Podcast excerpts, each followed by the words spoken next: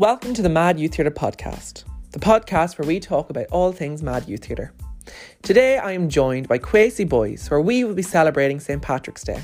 Together we'll be talking about local Irish history and legends, the Youth Theatre's involvement in the Táin March, commemorating the 1916 Easter Rising, and our favourite part of St Patrick's Day.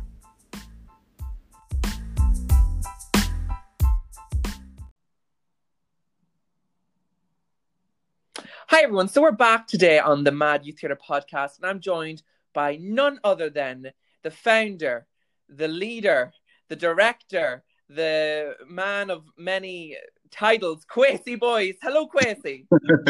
hey, what's up, Calvin? How you doing? I'm good. I'm good. How are you? I'm good. Thanks for the invite on this uh, podcast. Um, well, I must say I am a fan.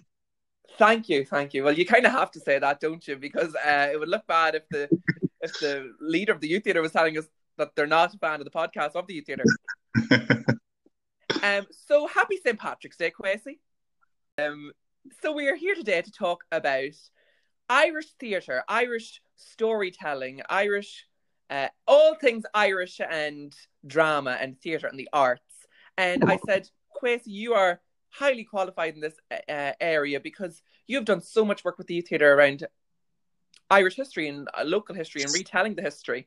Um, so we can talk a wee bit about that. What actually? So, Kwasie, what year did you move from New York to Ireland? Well, um, jeez, uh, if I can remember, I think I moved to Ireland in 2004, maybe 2004. I moved to Ireland. Um, yeah. And moving to Ireland, did you have any, you know, knowledge of Irish history or Irish oh. Storytelling or anything like that? Zero, zero. Maybe, maybe the Americanized versions of it, which is quite based on stereotypes and silly anecdotes and stuff like that, uh, but nothing authentically Irish, you know? Yeah. So, but you came and, of course, you threw yourself into everything and you've gotten involved with uh, retelling a lot of Irish stories over the past few years, haven't you? Yeah, yeah. I mean, like, I really like stories and I really like learning, like, learning about the history of a place, the mythology, the story, all of that, I believe, kind of connects to the culture and the heritage of a country. I'm very curious about the heritage of different countries and different things. So if that's something to learn, I like to hear about it. So I'm, I'm big about learning those things. And be living in Ireland, it was very important for me to know what the heritage of this country is. Do you remember the first story or the first historical event that you learned about, um, or that attracted your eye, or something like that? Oh well, uh, jeez, it depends. It depends if you are sitting in a a Ventus, in a Ventus uh, public house, a pub, or if you are, you know, watching television or something. I mean, you, you hear different versions of different things over the years. Um, yeah. but, but I think what I really fell in love with is the story of the Táin Cúailnge um, because that was something that was kind of thrown about in different counties, and there's different versions of that story everywhere. And the Táin Cúailnge is like I, I know it as the the, the Táin, you know, the, the the story of the Táin or the Brown Bull of Cooley, or some people will know it as the story of uh. And mm. so so I I heard different versions of that, and so that really intrigued me.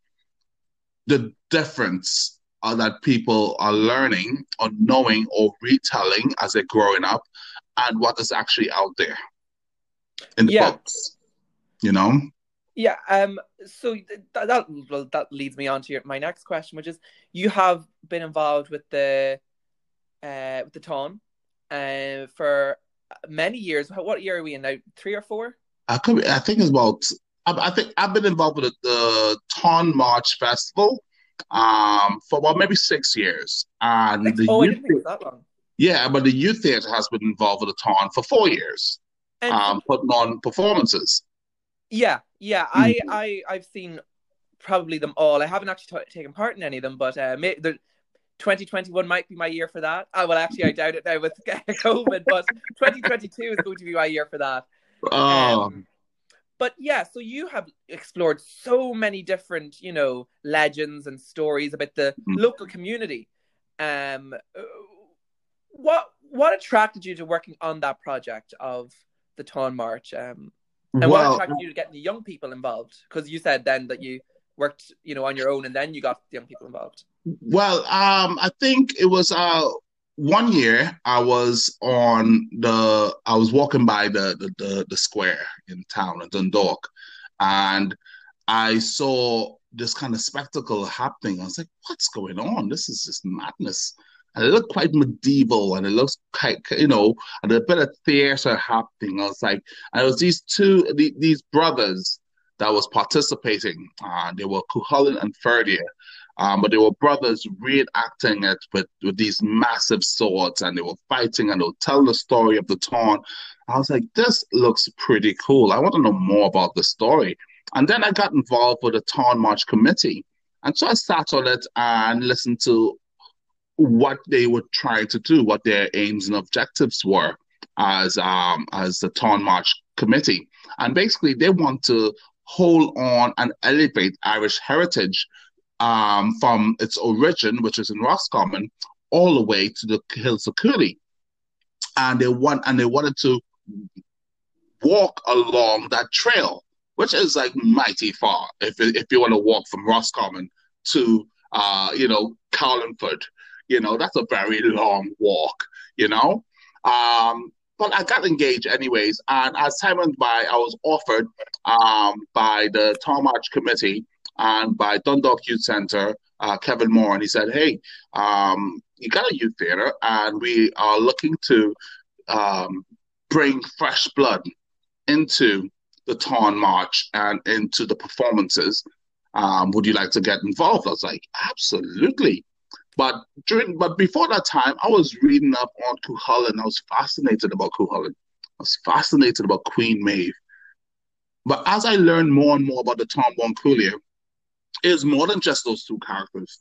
There is so much in that story. It's incredible. It's mind blowing how many different characters are involved, how many different kings and provinces were involved in that story, uh, and, and, and symbolism that's in that story that really drew me closer. And I still haven't got enough of it, you know, all these years later. You think after six years, you know everything about the Táin. I don't think nobody knows everything about the Táin in six years. It would take a lifetime to know about the Táin, the story about the Táin Bó Cúailnge.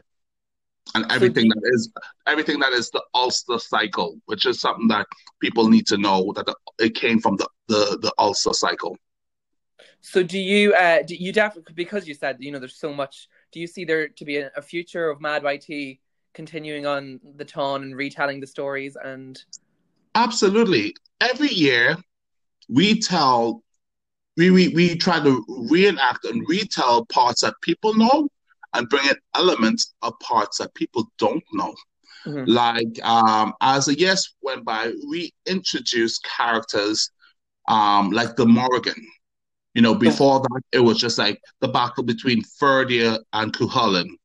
And Queen Maeve played a, a, a, not a primary role, but then I started bringing in Queen Maeve and her involvement because that's just based upon her jealousy and, and, and her and her wanting the brown bull.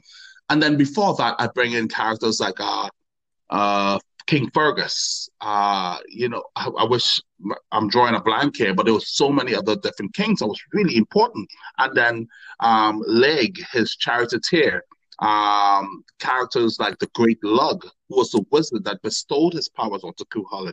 There's so much so that, that that makes this legend incredibly fascinating. That every year I try to bring a little bit. And so last year, as you know, we were unable to do the the the march. So that was cancelled. So we were commissioned to do a short film. But of course, you know, you can't do a short film with a big cast. And of course, it, it was the pandemic. So we had to do a social distance uh, short film with minimum cast and abide by all the rules. Of course, we got permission um, uh, because uh, uh, by the you know the film board you were allowed to do film and media uh, during that period. So we took that opportunity and we did a part called Fedelm's Prophecy. Now, Fedelm is another character that people wouldn't know widely about, but Fedelm was someone who told Queen Maeve um, that what was to come, that prophesied that she her encounter with with Cuchulainn. So in itself, it's a beautiful opportunity to retell another part of the story in a mad youth theatre way. So you really that this must have t- taken a lot of time to uh, sit down and you know really flesh out and get the information because again I, I'm a history student and um, I know how difficult it is to find sources and to find information mm. dating back to the like the medieval times and especially for something so specific as stories like those that must have been difficult as well so were you did you find you were limited when you were looking for material and looking for sources and look for information in the beginning i was but thankfully on the Táin March committee there are people who have dedicated their not dedicated their lives, it sounds a bit dramatic, but really dedicated their passion to to the Bó Cúailnge or the, or the or the Great Táin.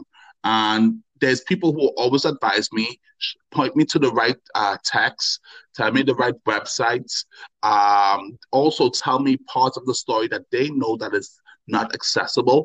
And so I, I take on all this information. I take my pen and my paper and I write them down and I go do my research and I sit down and I say, how can I craft this story that is that that that is uh, as epic as can be and craft it into, a, a, a 20 minutes, 45 minutes performance. And that's that, and that's, that's challenging. That's a that's a skill in itself. that is definitely a skill in itself it, it, it, it's, it's definitely trying. I mean, I, I mean, like I, I, I write draft upon draft upon draft of things. I, I know what you're like when it comes to uh, writing a script, so you don't have to tell me that. Kwasie has this thing of when he writes a script, he likes to um likes to give us about twenty different versions of the script. Um, but hey. you know something, it, perfection. Exactly. You know, we have to work for perfection, so exactly. it, and it definitely works for us. I mean, listen, you can't you can't write a first draft and think that's the best, and that's is actually your worst. You know, you you write until you can't write no more, uh, and, and you fail and you fail forward and you fail better each time, according to uh, some uh, great Irish writers. You know, you keep yep. on doing it. Um, so we'll move on now away from the, you know, the stories of Cuchulainn and that end of history, and we'll move towards um, what I would consider modern Irish history, which mm-hmm. would be um, w- the youth theatre was involved in a commemoration of the 1916 rising in the square that happened east uh, in 2016. And yeah. talk me bit through that. So, what was that like for you? I actually I did I wasn't involved and I didn't get to see it. Um, I was away somewhere. But um, can you talk us through maybe the actual? Yeah, I mean, I I again, um, this is a, a fascinating and tragic part of Irish history, and it needed to be approached delicately, and it needed to be approached with the with the love that it needed to be approached with, and kind of retelling or or doing a commemoration performance uh, of of the 1916 Rising. Um, there's many people out there who've done fantastic things during that time. So what we've done is it's just a blip and a scratch on it. But when I got involved in that, again, like like I said earlier, I love history. And so I started hitting the books and I started reading and I read different types of illustrations and looked at other people's uh, version of the story. There's and a lot of information out there about the A lot of great, lot, great. And, and, yeah. and, what I love as well as a, as a theater maker and a storyteller, I love to hear the stories that are not heard. So I was mm-hmm. digging for that. I was digging for um, what the people, uh, the citizens of Dublin, were saying at that time. What were the the, the, the mothers and the, the daughters and the fathers were saying at that time, seeing their their their their son go out there to to defend the country or who and and, so, and we have to also mention and the women as well there was and, and absolutely, women involved absolutely yeah. and the women um you know that was during that time but you know the men were, who were fighting in the war at that time You remember um, the the what was it, World War Two? Excuse World me. War Two. Yeah. World War Two was No, no, World War One. Sorry, World War One. Yes. Excuse us. I don't worry, Kwasie. I get I I get mixed up between World War One and World War Two. I just want the. Can they please name them two different things? Just to, uh, the one and the two confuses me. Don't feel bad. yeah, two of But listen, that, that's my fault. I led you down the path. Um, but yeah, you know, but so there was the World War One was happening as well. So there were stories coming from that side of Irishmen fought in the British Army. So it's all these different things I was fa- uh, I was learning as a, a non-Irish man and uh, and a lover of history. So I, I I sat down and I crafted this story, and in the story I incorporated some of those stories of, of those personal stories, and uh, on, on which was uh, which was kind of blanketed with that uh, song, um, oh oh she, uh, what's sorry, uh, Oh, Bahawal, yeah. yes, yes. I, I didn't want to speak Irish and get it wrong, but I I used that song as the the the, the, the soundtrack to the to the performances, and we did a quite uh, uh, a, a, a physical theater performance that was quite uh, interpretive, but the story was still clear, and the people were still able to say uh, get their the message across in the story, and it was absolutely beautiful. And I was I, I I felt a great sense of pride not just for the young Irish people that was participating, but someone who has been adopted uh, by by Ireland. You know um, that I was part of that commemoration as well. Did you feel um, did you feel that the youth theatre had a certain uh, responsibility to you know uh, not just talking about the 1916 commemoration, but in general, um, to you know tell Irish stories because you know we are we're we're an Irish youth theatre in the middle of Louth and with a full of Irish history, a very rich place of Irish history. Did you feel that uh, when you were setting up this youth theatre, was there a certain element of, um, I want to be able to tell local stories and local history? I, you know what, that that's uh that's a big responsibility because it's like almost gatekeeping heritage and culture and like you know we must retell these stories and we must do them well um I, I don't want to apply that amount of pressure on on our on our kind of artistic programming, you know. But when the moment or the opportunity comes around, and we feel like we have we are in position to do that, then we will, and we will honor that. We will honor the Irish Irish heritage by trying like making a good attempt to tell an Irish story well. Mm-hmm. You know, um, and, and Sorry. No, I, no, I was going to say, you know, I, it it I, I, it may not be perfect, but the the point is, is is made and the story is told. Well, that's really what we're all about. You know, we love to tell a good story. That's all, as theater makers, storytelling is our thing. That's yeah. That's essentially what we do. Mm-hmm. Um, and it's lovely though. I find it very. Uh, I like to see us, you know, getting involved in telling stories from um, from the community and from local areas. That's not necessarily just you know his, historical stories, but in general, you know, stories of people in the community or things that people uh, can relate to. You know what yes. we see in Dundalk nowadays, yes. and if that is you know Irish history, so well be it. But if that mm. you know um, racism in the community, sexism in the community, um, homophobia, transphobia, anything like that, yeah. I think that's the good, so the bad, important. and the ugly the good, the bad, and the ugly. You know, I think I think uh, I, when when the youth theater was um, was was in its in its making in its making in its early days, um, it I I it's in our um, aims and objectives that we must um, you know respond to what's in our community. And we must respond what's happening in our environment um, with art. And that and so so if something should arise in the youth theater or there's a, a subject matter there's an issue if there's a, a historical meaning behind something that we will respond with it with with, with art with theater and we would be responsible and careful with it as well. But always, always be truthful, I believe. And, and, and that is, I think that's, that is a responsibility of all artists living in the community. Mm-hmm. That, you know, uh, it, it's important that when they create work, um, that, okay, it may reflect the community, but when you raise that reflection up higher, that the world could see themselves in it as well. Now you've seen, you know, artists and the artistic community globally. You've seen around the world. You've seen it in New York, uh, Dublin, Belfast. Um, but what? How would you describe the artistic community here in Dundalk? Wow, I. It's like, okay, and this might be a crazy analogy.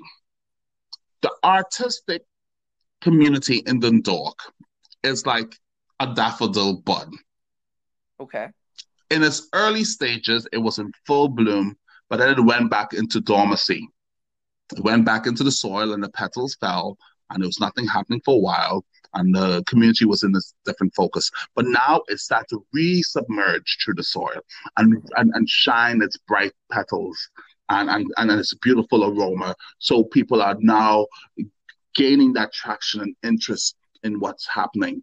You know, the, the art scene is in its new bloom. And I think it has a lot to do with people wanting to collaborate and wanting to engage in the community in Louth and uh, with, with their artistic gifts. Okay. Okay I think that makes sense. I think that makes sense. um, I definitely think that makes sense. I'm, I'm, I'm, filled with crazy analogies. Sorry. um, so I always say I think there is a, definitely now we we're seeing, and I think it's growing the artistic community. It's mm-hmm. like constantly growing, expanding, and you can even walk through the streets of Dundalk now, and you see, you know, the lovely murals that are up on the walls. It's everywhere. It's, it's, everywhere. Fantastic. Yeah, and you know, people people are taking people are taking responsibility for the the artistic scene. Um, the local businesses are taking responsibility for it and, and, and engaging in it, and that is really good. When you get everybody on a community level to to to engage and to respond and to you know what's the word I'm looking for promote local art and local artists and it, it just adds to the vibrancy of the community mm-hmm. adds to it and I love it going forward um what what would you like to see in the community of Dundalk um artistically how do you think we could improve or how do you think we could grow as a community? As a community, how we can improve? Um, that's a tough question because I could look at look at it from my perspective only as a theatre maker that works with young people that I want to see Mad Youth Theatre grow in, in, in such a exponential way that you know we could reach as many young people as possible um, through theatre and through the arts. But but as a artist and a collaborator, I want to see um, you know, up and coming artists taking that brave step and sharing their work and getting paid for it and getting, you know, getting elevated for it. You know, like we have an artistic hub in this community that is amazing. Like, I mean, I just sitting here thinking there's so many people that is like wonderful that needs that platform, that needs a platform to to share their work and the future it looks great. And once the artists continue to share and continue to share with young people and, and the people who are coming up ahead, coming up behind us, and passing that baton, the future will remain um, vibrant and colorful.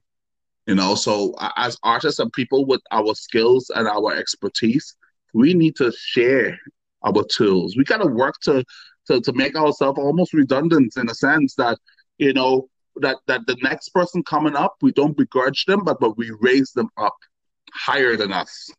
You know? Yeah, a hundred percent.